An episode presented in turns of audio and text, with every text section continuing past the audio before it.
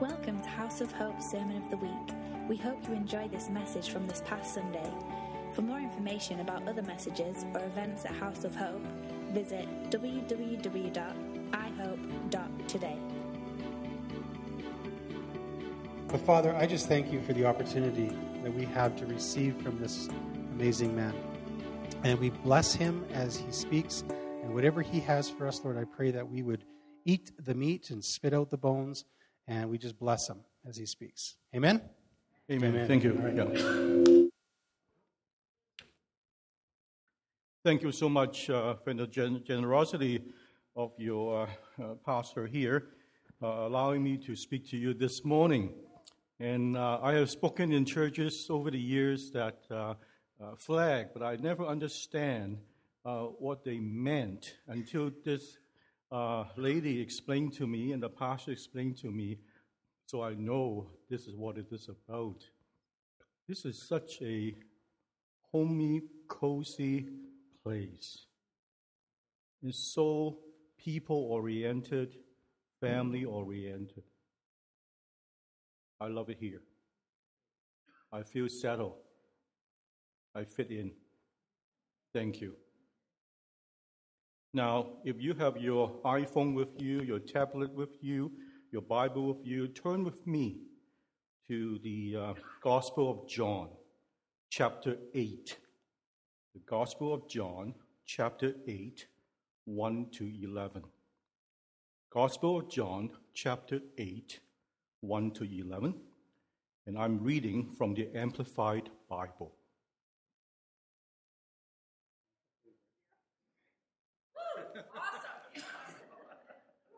We're having a, we're having a good start here. All right. Yeah. Verse 1. But Jesus went to the Mount of Olives. Early in the morning, at dawn, he came back into the temple court. And the people came to him in crowds. He sat down and was teaching them. When the scribes and Pharisees brought a woman who had been caught in adultery, they make her stand in the middle of the court and put the case before him. Teacher, they said, this woman has been caught in the very act of adultery.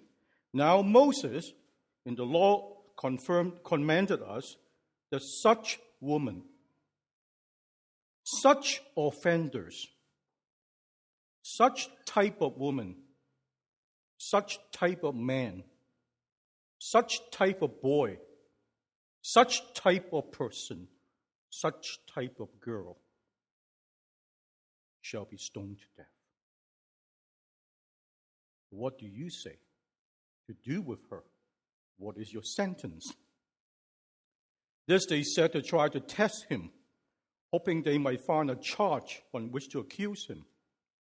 But Jesus stooped down and wrote on the ground with his finger. However, when they persisted with the question, he raised himself up and said, Let him who is without sin among you be the first one to throw a stone at her. Then he bent down, went on writing on the ground with his finger. They listened to him, and then they began going out, conscience stricken, one by one, from the oldest down to the last one of them. Till Jesus was left alone with the woman standing there before him in the center of the court. When Jesus raised himself up, he said to her, Woman, where are your accusers? Has no man condemned you? She answered, No one, Lord. And Jesus said, I do not condemn you either. Go on your way, and from now on, sin no more. We have heard this gospel account from a man, the Apostle John. Now, let hear from the woman herself. Let us hear from the woman herself. And this is taken from Walking with Gospel Woman. I felt a rough hand on my shoulder, pushing me toward Jesus, causing me to stumble and fall at his feet. I kept my eyes down, knowing that the gaze of the whole crowd was fixed on me. Teacher, one of the Pharisees said, This woman was caught in the act of adultery. The law of Moses said he should be stoned to death. What do you say? There was a complete hush. Jesus was trapped. I knew it. How could he disagree with the law of Moses? There was no way, there's no alternative. He would have to condemn me to death. My body started to shake uncontrollably. As I crouched there, my face in my hands, the silence was broken by scratching sound. I raised my head slightly to see what was going on and realized that Jesus had bent over and was writing in the dust with his finger, quite close to me. What was he writing? Only the teachers and I were close enough to see. It was the commandments that God had given to Moses, starting with, You must have no other God before me. the teachers of the law and the Pharisee grew impatient, demanding a reply to their question. And Jesus just continued to write, You must not make for yourself an idol of any kind.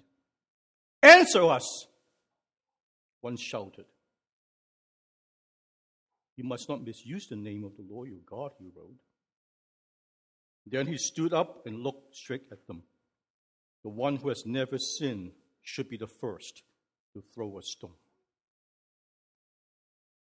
At that moment, I heard a wail, and my heart was torn apart. It was the cry of my son. Instinctively, my eyes turned in the direction of the cry and there he was. Standing next to my husband, clinging to him, his face streaked with tears. My eyes met those of my husband for just a second, and I saw there the agony of a betrayed man. I saw Jesus look at them too. His eyes were filled with deep compassion, as if he understood pain and betrayal. He bent over again and continued to write, Remember to observe the Sabbath day by keeping it holy. I heard desperate shouts for mercy and realized that they were coming from my own lips. In self protection, I curled my body over my knees, wrapping my hands around my head, and waited the first blow. Silence. Only the scratching of the writing was audible. Honor your father and mother. The stillness was broken by the sound of footsteps, at first near and then fading away into the distance. Silence again. Then the scratching continued. You shall not murder. There were more footsteps. I hardly dare read next what Jesus wrote next. You shall not commit adultery. My shame and my pain well up inside me. I want to talk to this rabbi to explain, try to justify myself. I have not set out to be unfaithful to my husband. It was years of loneliness, the absence of gentle words, loving touch, or shared laughter. And then discovery of all this in the arms of another man. I've taken a terrible risk to feel alive and wanted. The words remain written in dust in front of me, so close I could touch them. I sent movement behind me. Surely now that they could see these words, the first stone would be thrown, but there was not a thought, not a word. So the silence and scratching continued. must not steal, Jesus wrote.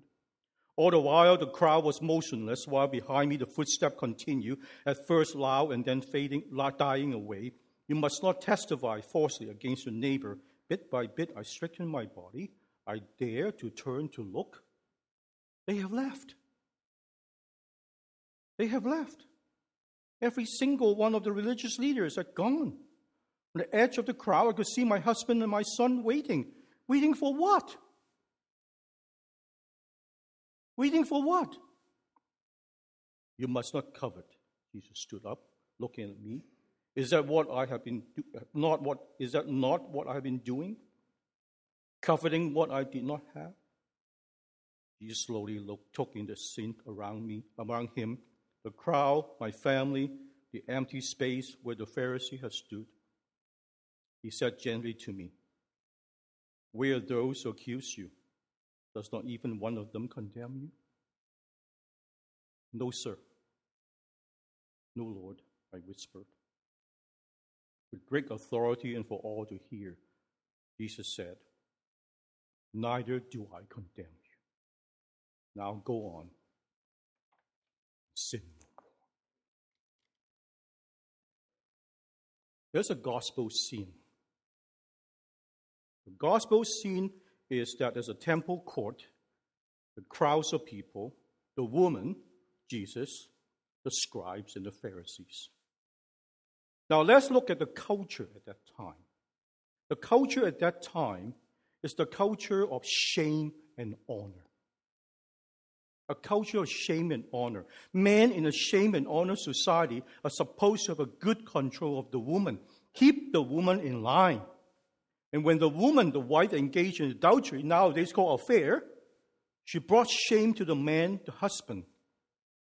In order to bring honor back to the man, the man has to get rid of the woman who is seen to be a, a pollutant to the family, the whole community, the whole town. And when you want to get rid of her, you cannot touch her because she is a pollutant. She's morally unclean and she's contagious. Therefore, stoning her is a way to get rid of her without touching her. In this gospel scene, the whole community shamed the woman. She's probably naked or half naked. I can hear the crowd from old to young men and women are shouting and calling her name whore, whore, whore. Slut, slut, slut. Bitch, bitch, bitch. Horrible, horrible, horrible names we call woman and girl when they engage in sexual misconduct. Have you experienced someone calling you names when you were growing up? Have you experienced someone calling you names when you were in school? Have you experienced someone calling you names in your relationship even now? The woman must feel so alone and abandoned. Do you know what is the worst thing a man can do to a woman? The worst thing a man can do to a woman is to make her feel alone.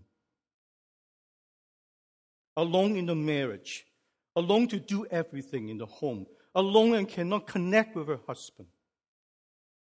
Do you know what is the worst thing a woman can do to a man? The worst thing a woman can do to a man is to make him feel inadequate.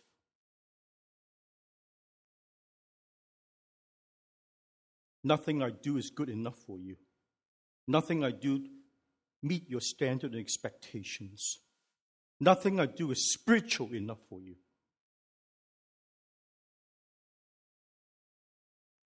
The woman must feel so ashamed and unworthy. The crowds are calling her nasty name and chanting, You're no good to your husband. You're no good to your family. You're no good to your community. You're no good to the town. It's not something what she have done is no good. It's who she is, the person is no good. The person is no good to your husband and the whole community. You know there's a difference between guilt and shame?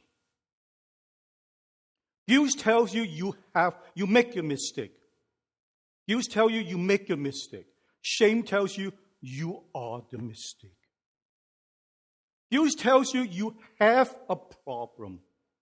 Shame tells you you are the problem. Shame comes with tremendous emotional pain because shame telling you all the shame tapes and shame attack. I am unworthy. I am stupid. I'm ugly. I'm fat. I'm inadequate. I'm a mistake. I'm nothing. I'm useless. I'm a loser. I'm no one. I'm nothing but a failure. I'm too old to be of much importance anymore. I can't do anything right. I will fail. I have no value. If I talk, people will know I'm not smart. I'm not a good spouse. Not as good as others. No one would love me if they knew all my secrets. Can't measure up. Can't believe God will forgive me for what is what I have done. No one would want me. There's something wrong with me. These are shame tapes. These are shame attack. We heard of panic attack. We heard of anxiety attack, but a lot of us don't realize there's, so, there's such thing as shame Guilt and shame are universal. It doesn't matter where you come from. It doesn't matter the color of your skin, white, red, yellow. There's no blue. No, no blue brown, okay, black, okay, there's no blue, okay. Um, because all dating back to the Garden of Eden. When the man and woman disobey, right away they know they have done something wrong.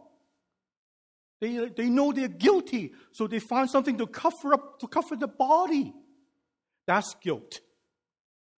When they find out the Creator walking in the garden, trying to find them, they want to hide. They hide. That is shame.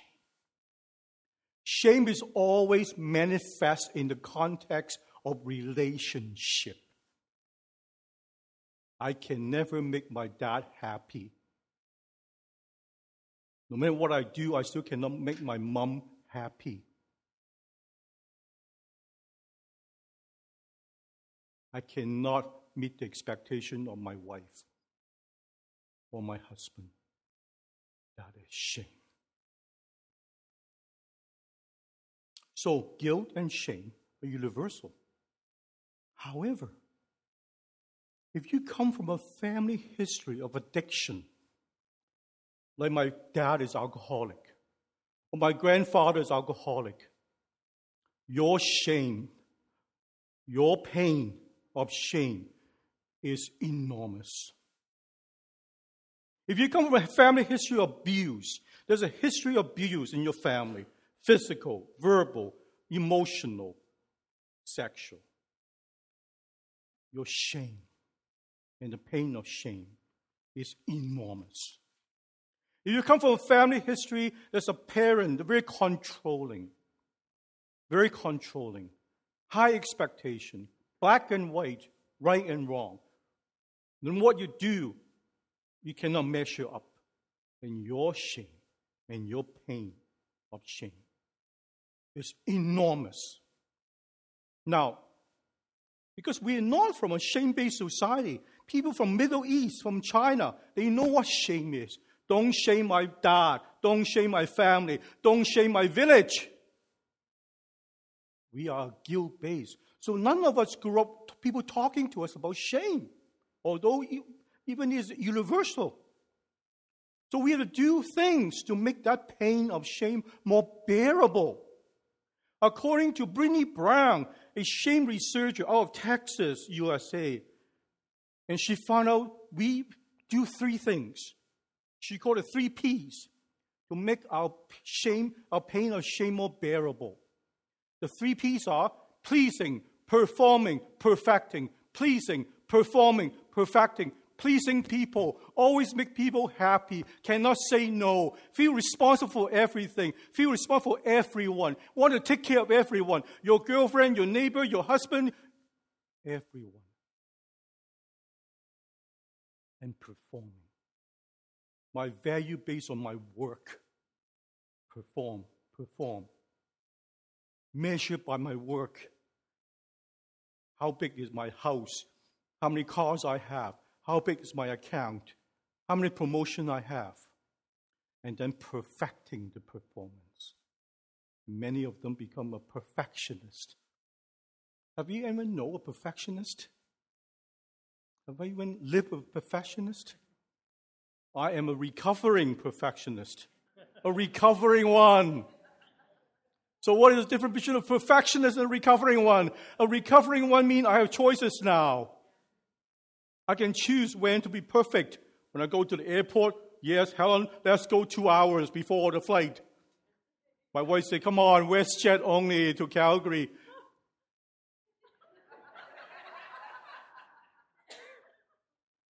but other than that, I'm much more relaxed now.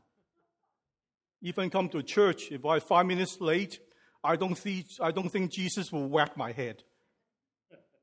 Right? I don't think Jesus will whack our head if we are five minutes late.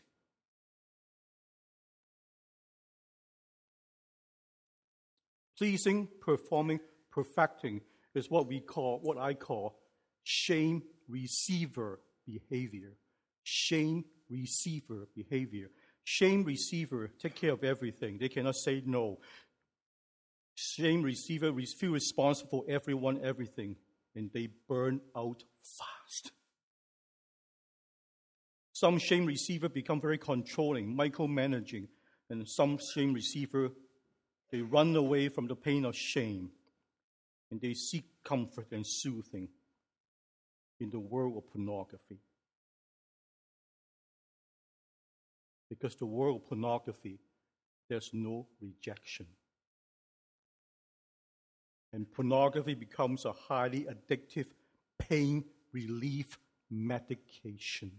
Folks, pornography is a drug. Drug no different than alcohol, no different than cocaine. Now, if the shame receiver are not facing the shame and pain, eventually they become shame givers. When shame receiver doesn't identify the shame and face them, eventually we will become shame givers. And these are the shame giver behaviors self absorbed, indifferent, uninvolved, critical, punishes harshly, speak truth without grace, use the word should frequently. You should know that. You should be better. Interrupts, sarcastic. You know, sarcastic is a form of inner anger.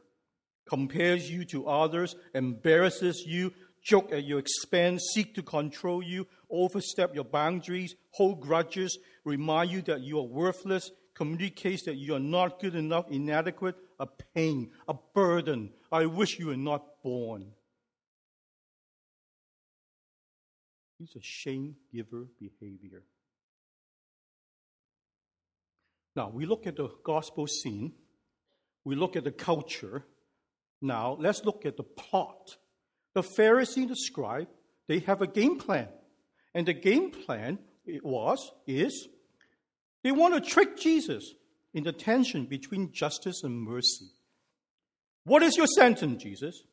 If Jesus says, apply justice and stone the woman, they will say Jesus is not merciful. If Jesus says, spare the woman and show her compassion, they will say Jesus know nothing about justice. But what happened next? The next act. What happens next is totally unexpected by everyone, including you and I. Verse 6 Jesus stooped down and rolled on the ground with his fingers. See, Jesus does not want to look at the woman. Why? Because in doing so, looking at her, he is joining the community to participate in shaming her. Jesus, God in incarnation, does not come into our world to shame us. He comes into our world to identify with us and show us solidarity. By not participating in shaming her, Jesus telling the woman, You are not alone. You're not on your own. Emmanuel, God with you, and God with us. Emmanuel, God with you, and God with us. Jesus know in a short period of time he will be just like the woman, half naked, totally alone and abandoned, and the whole world shame him on the cross, just like the whole community is shaming the woman. Folks, Jesus not only our guilt offering, he is also our shame bearer. He is our shame bearer. Now, how did Jesus bear our shame? Jesus bore our shame in two distinctive ways. In, he was spat upon, and when he was exposed on the cross. In the Old Testament, spitting in the face was a great as a gesture of contempt, a deliberate insult. Job, during his trial, was such an object of disgrace that people spat upon him in disgust.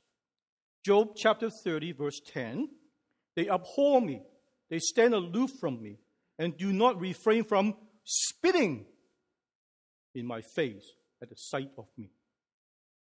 Job not only lost his children, his wealth, and his health, he lost his honor and dignity as a person.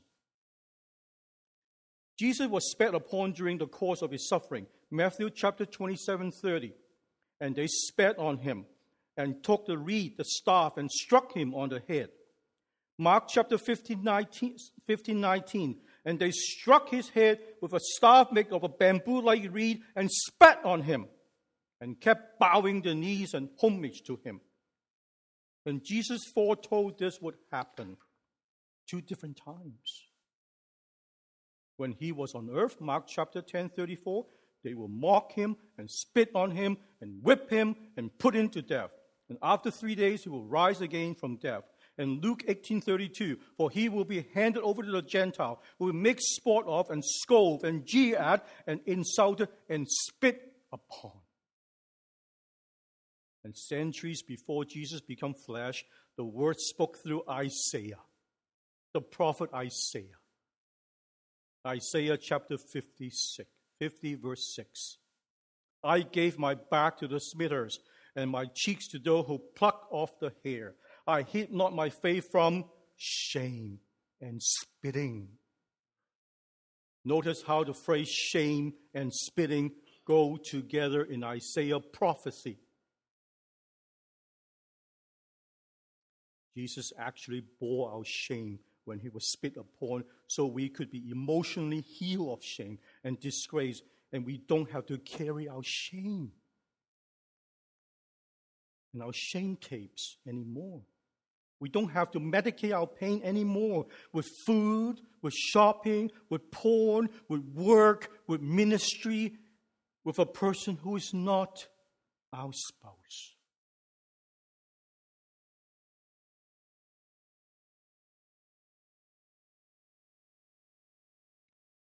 Jesus sees things differently. Jesus always sees things differently. Things don't have to be this way. We don't have to choose between mercy and justice. Verse 7 Let him who is without sin among you be the first to throw a stone at her.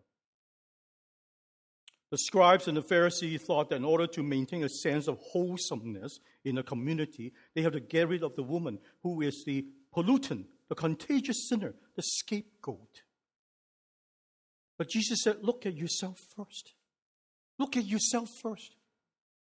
There's no scapegoat in the community. There's no scapegoat in any community, any family. There's no scapegoat in any church, and there's no scapegoat in this church. Looking at ourselves first is a consistent teaching of Jesus. Matthew chapter 7, 1 to 5. First, get rid of the beam of timber out of your own eye, and then you will see clearly to take the tiny particle out of your brother's eye. Luke chapter 18, 9 to 14. For everyone who exalts himself will be humbled, but he who humbles himself will be exalted. Look at ourselves first. Things don't have to be this way. Things don't have to be this way. Things don't have to be this way when your wife is asleep, you turn on your smartphone and look at pornography. Things don't have to be this way. When your mom and dad are not home, you go online and look at porn. Things don't have to be this way that you're texting a female coworker, you don't want your wife to read the text messages. Things don't have to be this way that you don't give your husband a chance to help at home.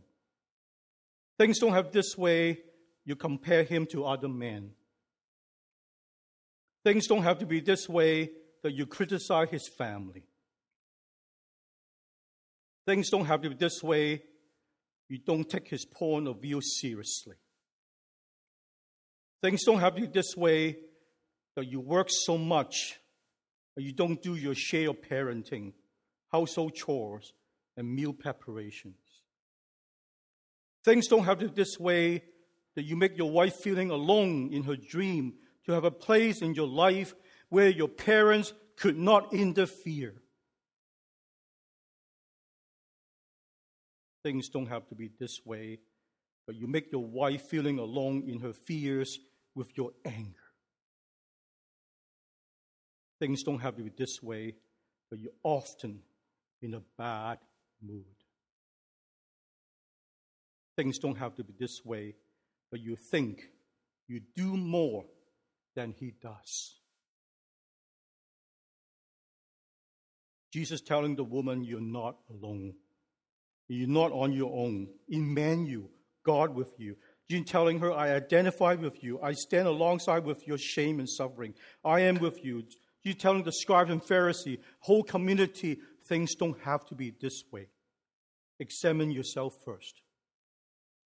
Now, the community listens, conscience stricken, one by one, young and old, man and woman, left.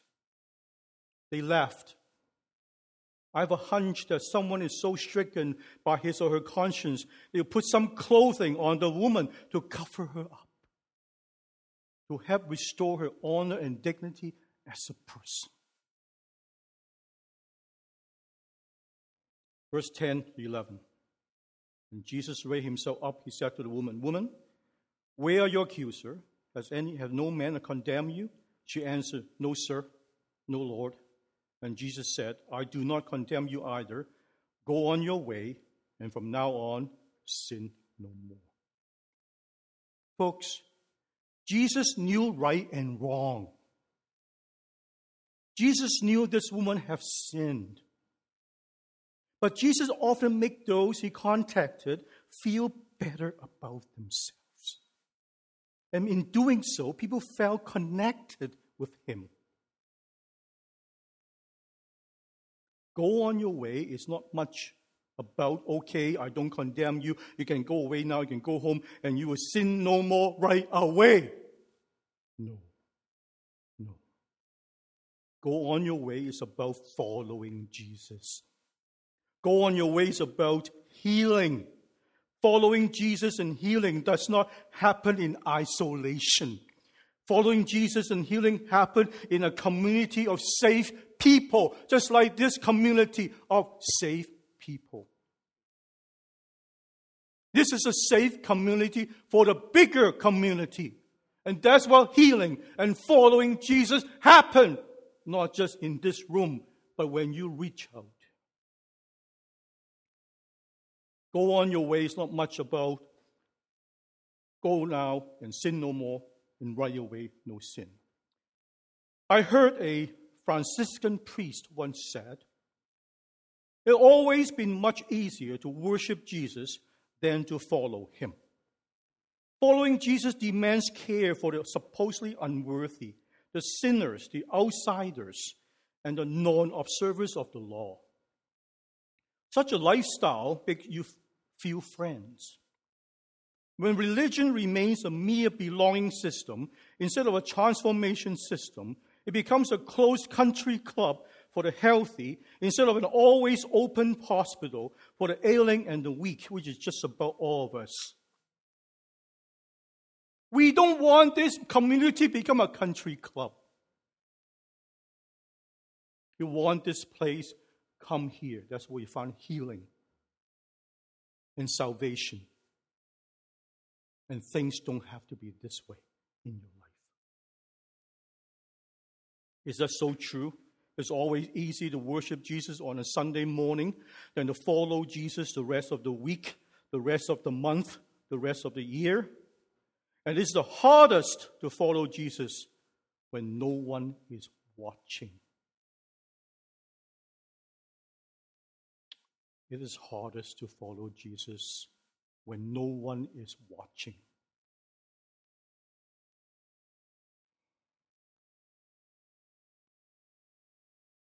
But remember, in the Gospel Luke chapter 5, Jesus never said to the Levi, the tax collector, Worship me.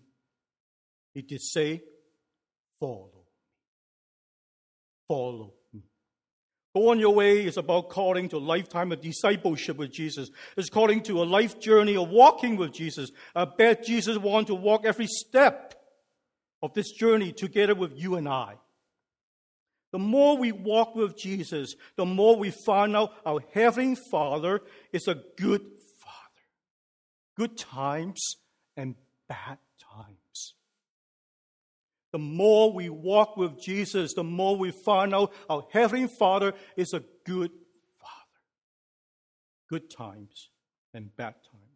Go on your ways about growing up with Jesus, maturing with Jesus, to be raised with Jesus. In contemporary terms, Jesus calling this woman, get up, rise up, face your problem, face your pain, face your shame, stop running away. You and your husband go to talk to a counselor, a psychologist, a clergy, identify the root of your marital environment, begin to find out what is missing in the marital environment, begin a journey to bring healing to this severe relationship injury caused by the affair. Folks, if you want your pain and your shame and your struggle pornography, your struggle relationship, and your marriage to grow bigger and bigger and bigger and bigger, practice these three things. I guarantee your problem in porn and relation marriage will big, bigger, bigger, bigger, bigger, bigger. And three things are secrecy, silence, and judgment.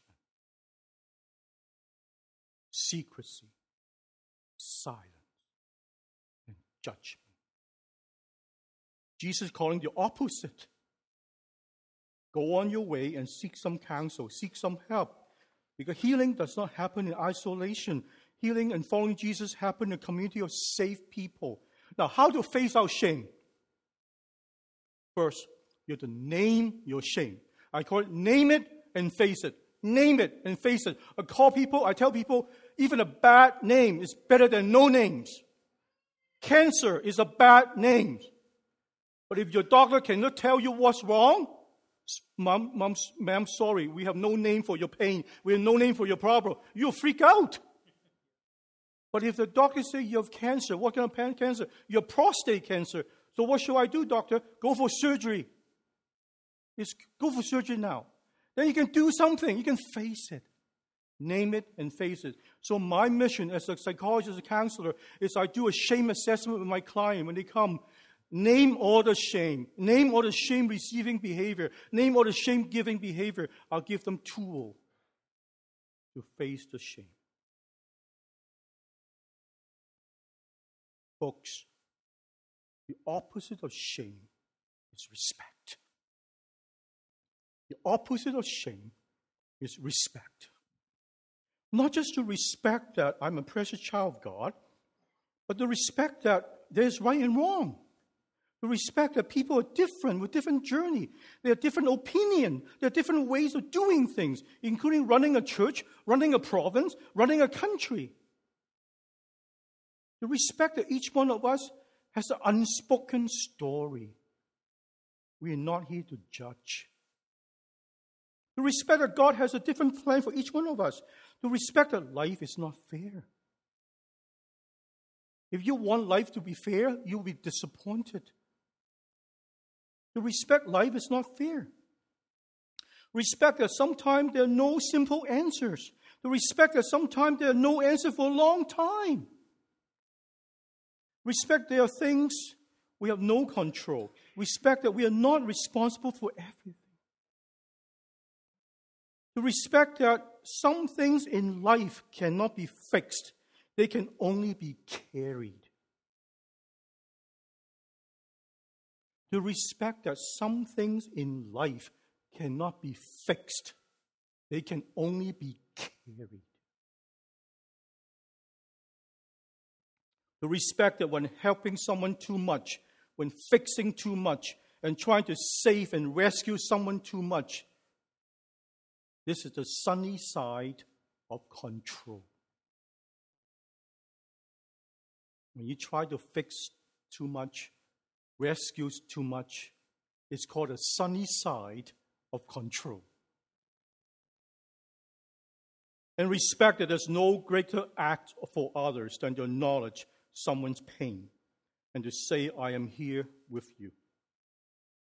Respect that when it comes to struggle pornography, you cannot do it on your own. You cannot fix it by your own strong will and resolve. And respect that you need to seek counsel. And to respect that what God is most interested in. We have to respect what God is most interested in, and that is when we die, when you die and go to heaven and you meet God, God is not going to say to you, Why didn't you become a saint? Why didn't you discover the cure for cancer? Why didn't you change the world? No. All God will ask you at that holy time is, Why didn't you become you? Why didn't you become you? The way I designed you the way I create you. Why didn't you become you? And those are the words of Elie Wiesel, one of the best known survivors of the Holocaust. And most of all, respect. When we hold that bread, when we cup that bread, when we stretch out our hand, and we hear this voice This is my body broken for you. This is Christ's body broken for you. At that moment, everything changed. Everything changed. When we hear that voice, when we cup that bread, this is my body broken for you. We're not here to run the shame tape. We're not here to run the shame attack. We're here, we're not here to allow shame attack us. We are here to run the sh- respect tape.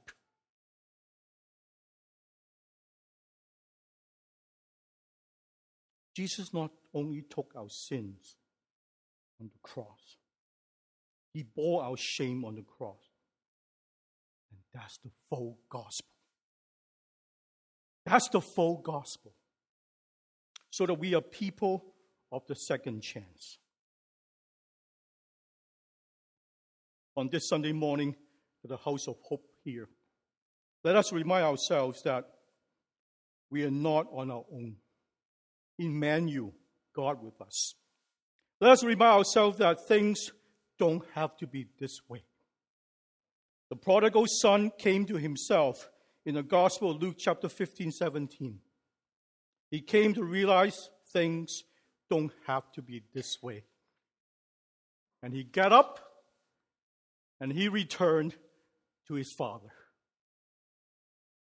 There's an offer of salvation, there's option for change. And this morning, Jesus called all of us to follow him, to get up, rise up, grow up, to be raised with him, to mature with him, to face our problem, face our pain, to face our shame, stop running away.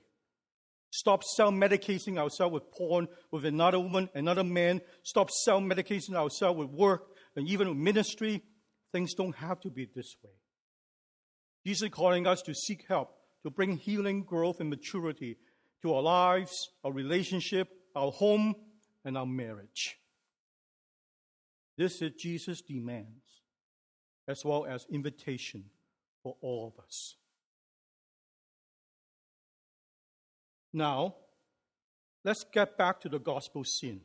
That's where we began. Let's go back to that gospel scene. Let's go back to the temple court. The scribe and Pharisee have left. The crowds of people have left.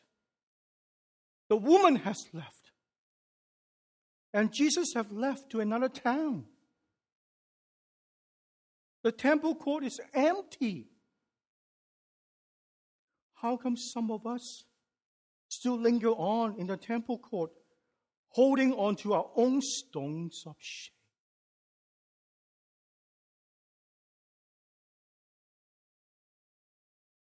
How come some of us still linger on in the temple court, holding on to a stone, waiting to shame someone on social media because that person have a different political view? Or that person support a different hockey team?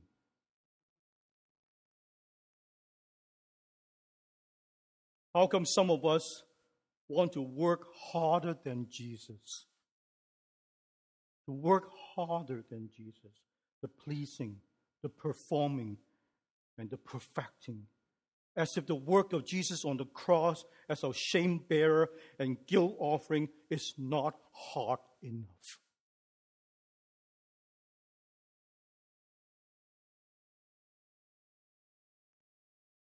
As the worship teams will post a song, Come as You Are, on the screen. Come as you are. Let us lay down our burden. Let us lay down our shame in front of the cross. Let us come to love ourselves, to love ourselves truly for God's sake. Let us come to love ourselves truly for God's sake. We pray the ancient words, Hallowed be your name. And the echo of the prayer return to us. Hallowed be your name. Hallowed be your name. Hallowed be your name. Hallowed be our precious name. Thank you very much. Thanks for listening to our Sermon of the Week. Our desire is that you will be changed by the love of the Father and the power of His presence. For more information about House of Hope, visit us at www.ihope.today.